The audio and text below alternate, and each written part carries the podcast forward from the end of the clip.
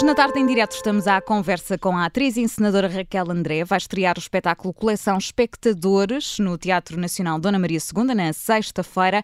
Este é um trabalho que resulta da recolha de testemunhos de histórias de vários anónimos, não atores, até aos 70 anos, testemunhos da forma como a arte marca a vida de todos nós. Raquel, bem-vinda, obrigada pela disponibilidade. Olá, obrigada.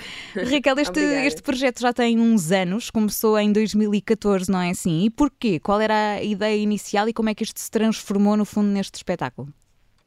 Bom, isto começou em 2014, quando eu vivia no Brasil, no Rio de Janeiro. Uh, percebi que era uma imigrante. Comecei a questionar-me também sobre o que é que é casa, o que é que me faz sentir em casa, quem é o outro para perceber quem sou eu. Uh, e nesse, e nessa, nessas sensações todas, um dia eh, pensei e propus-me artisticamente a ir à casa de uma pessoa desconhecida e a pedir-lhe que tirássemos uma fotografia como se eu pertencesse a essa casa, se eu pertencesse a essa intimidade.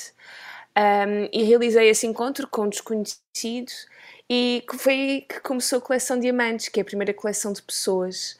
Uh, neste momento já colecionei 279 amantes, portanto 279 pessoas uh, desconhecidas e que me encontrei em apartamentos desconhecidos. E logo, depois estreiei em 2015 o espetáculo desta coleção e em 2016 decidi começar a segunda coleção, a coleção de colecionadores. Uh, porque comecei a perceber que uma coleção pode ser uma forma de nós contarmos a história da nossa vida a partir dos objetos que guardamos.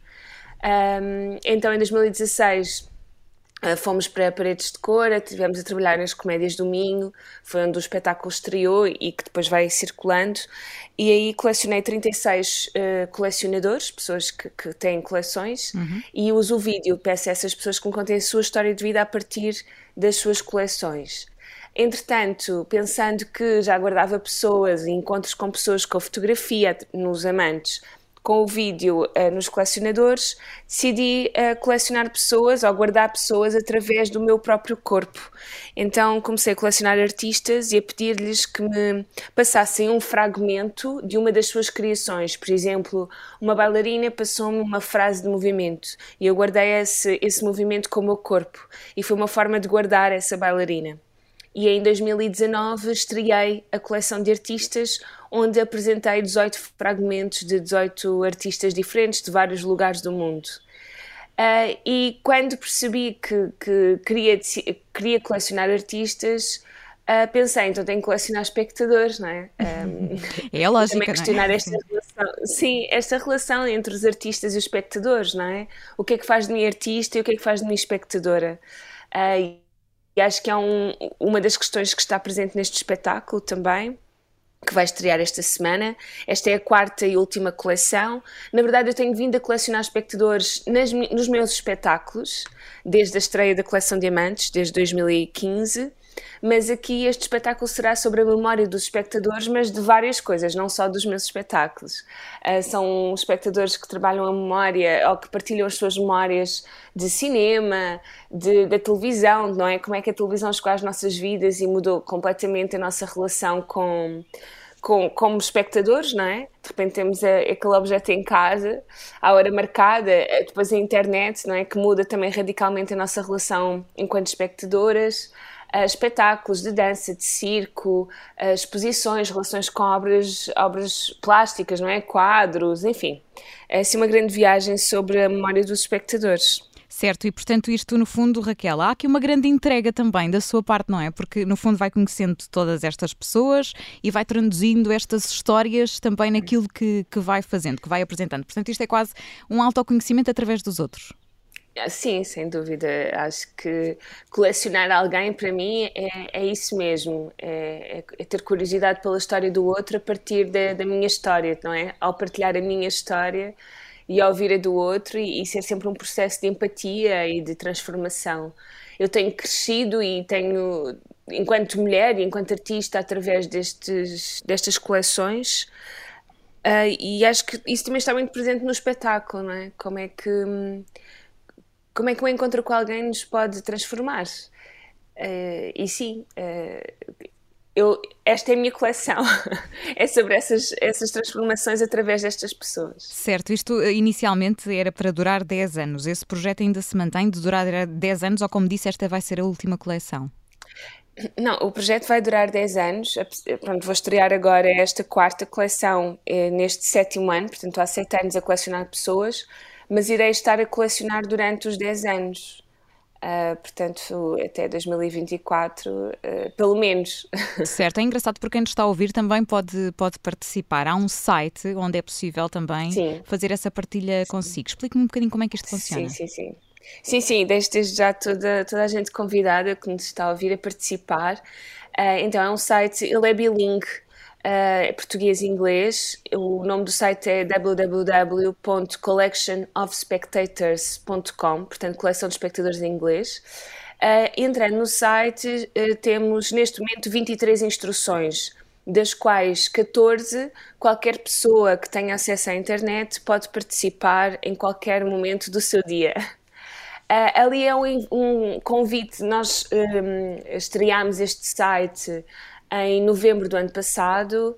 Uh, isto é um convite a pensar o que é que é ser espectador e aí para mim é uma forma também de colecionar pessoas que eu não posso encontrar fisicamente agora um, e unir esses encontros neste arquivo online. O site também está muito presente no espetáculo, uh, neste espetáculo que vai estrear esta semana mas deixo o convite, vocês podem participar eh, enviando uh, o resultado das instruções que eu lancei, mas também podem participar apenas visitando as galerias do que é que outros espectadores em vários lugares do mundo um, ehm, foram enviando.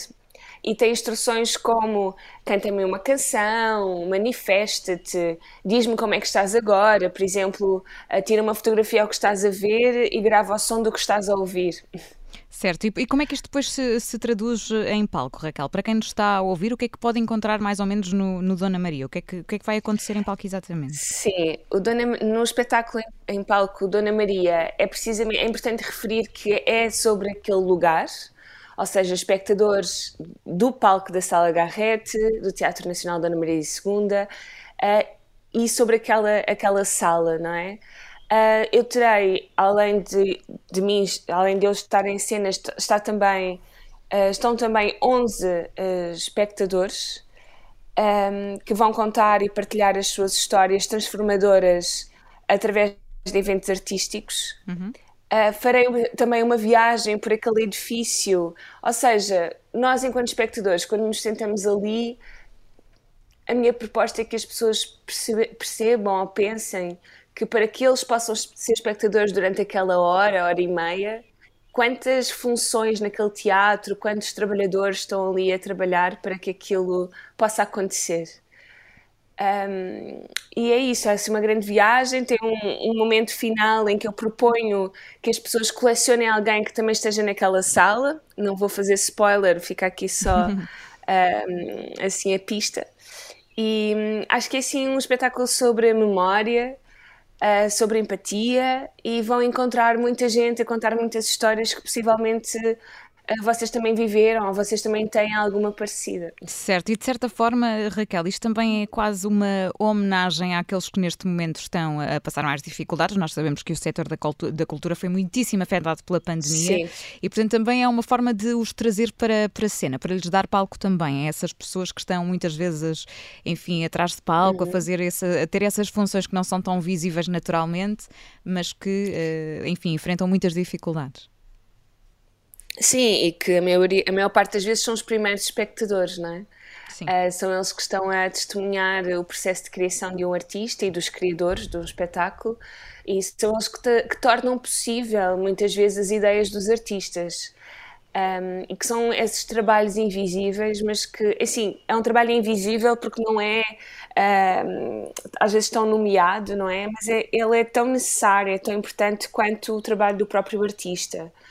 Um, e, e, é muito interessante esta questão, porque eu já tinha esta vontade, antes de acontecer a pandemia, já tinha esta, esta vontade de, de trazer à, à, luz, não é? de mostrar esta, estas funções e estas mãos todas que trabalham um, nesse, nesses bastiadores, mas agora de facto ganha uma outra dimensão, não é? Pelo momento em que nós estamos a viver e pela falta de reconhecimento e de apoio que, que, que estamos a viver. Portanto, sim, ganho ainda mais essa, essa dimensão e, e que para mim, pronto, fico muito muito contente e, e, é mesmo um, um, manifesto também, um posicionamento político para que hum, a gente, para, para que, se, que, se, possa alterar isso ou para que seja também toda a sociedade civil a tornar esta luta uma luta de todos e não só dos, dos profissionais da cultura, mas que toda a gente tenha consciência da importância de todas estas profissões. Sim, até, até porque, enfim, essa reflexão do nosso papel enquanto espectador também nos coloca uh, essa questão, não é? A cultura é importante, se calhar muitos de nós deram conta disso de forma mais evidente durante a pandemia, da importância que têm esses momentos de partilha quando vamos ao teatro, quando vamos ao cinema, ver um concerto, uhum. o que isso significa exatamente, exatamente para nós. Oh, Raquel, mas como é que se quebra aquele gelo inicial uh, de chegar aos espectadores? Porque há sempre, uh, não sei, digo eu, há sempre uma certa retração de quem está a ver e depois é chamado a contribuir também, não é? Como é, como é que se quebra esse gelo e que histórias é que foi encontrando que a surpreenderam eh, bastante nesta partilha e que a marcam profundamente?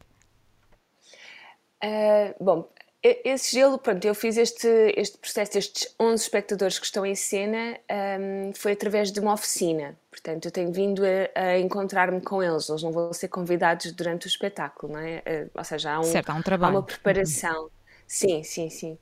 Um, as surpresas foram são, são, são, enormes e uma das coisas que, que me entusiasmou mais mesmo é perceber a propriedade com que estes espectadores falam sobre trabalhos artísticos como sendo deles.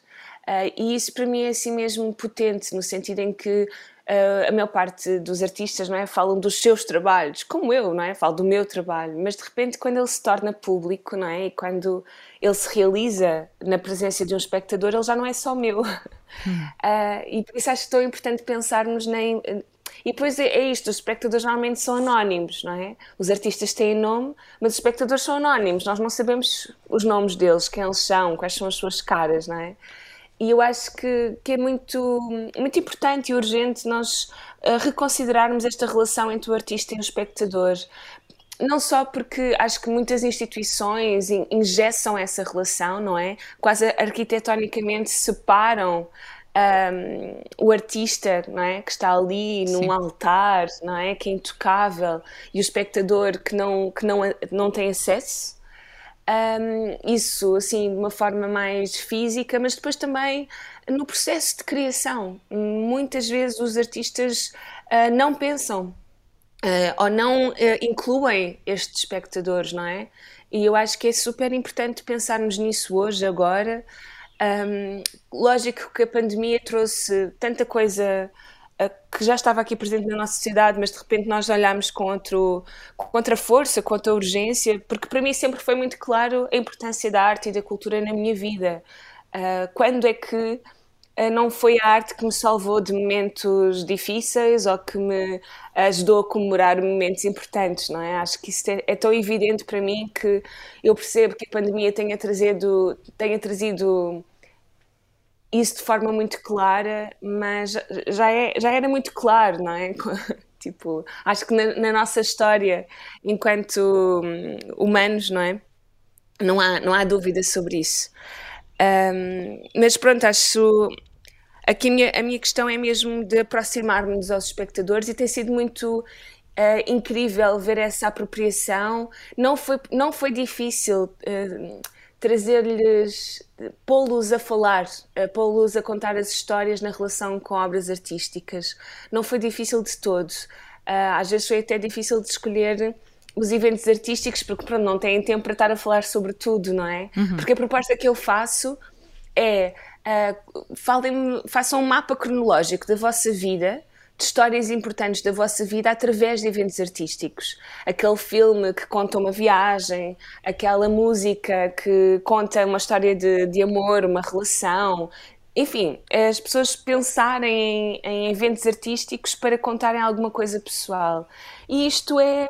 Acho que qualquer um de nós terá, um, nem que seja cinco ou seis um, eventos artísticos que, que, que marcaram o episódio. Claro, aquele filme que viste três ou quatro vezes e que sabes de cor e que se calhar nem gostas tanto, mas era o único DVD que estava naquela casa de férias, sabes? Certo, certo. Ou aquela, aquela música que, que podia ter sido a banda sonora da tua vida, aquele livro que tem uma citação, uma parte que é esta história é minha, essa sensação de isto é, isto é sobre mim. Uh, então, enfim, há, há, foi, foi, muito fácil chegar a essas histórias e, e acho isso muito, muito incrível também para percebermos que de facto Uh, essa relação entre o artista e o espectador tem que se, tem que se aproximar. Certo, tem que se estreitar. Nós não existimos, enquanto artistas, nós não existimos sem, sem espectadores, na minha opinião, portanto. Eu acho que é um ótimo exercício, Sim. se calhar quem nos está a ouvir eh, agora está precisamente a pensar nisso, em momentos, em músicas, em livros, em filmes que, que nos uhum. foram marcando. Acho que tens toda a razão, todos nós temos de facto, temos de facto esse, esses momentos. Raquel, este espetáculo vai estar no, no Dona Maria até dia 18, portanto, para quem nos está a ouvir ainda há bilhetes. Sim e depois eh, vai partir quase aqui numa viagem, não é? Já há planos para o levar uh, além fronteiras. Sim. Sim, uh, a, a, ideia é sempre em cada cidade, em cada teatro, nós trabalharmos com espectadores dessa cidade. Portanto, estes espectadores agora serão aqui de Lisboa, portanto, será sempre quase uma nova uma estreia. uh, nós a seguir vamos estar na Noruega, em Bergen, depois vamos estar em Cabo Verde, na cidade da Praia, Uh, e a seguir temos, ainda não temos as datas completamente confirmadas, mas iremos estar no Centro Cultural da Malaposta, em Odivelas, e no Centro Cultural Vila Flor, em Guimarães. Uh, estas são pelo menos as cidades confirmadas agora. Uh, mas espero que hajam mais. Portanto, o convite é passar também pelo site collectionofspectators.com para poder eh, participar neste projeto da Raquel André que se juntou hoje a nós e volto a recordar, esta coleção de espectadores estará no Teatro Nacional Dona Maria II. Este espetáculo vai estrear na, na sexta-feira. A atriz e encenadora Raquel André foi a nossa convidada. Raquel, muito obrigada. Obrigada. Até à próxima. Muito obrigada, obrigada. pelo convite. Obrigada.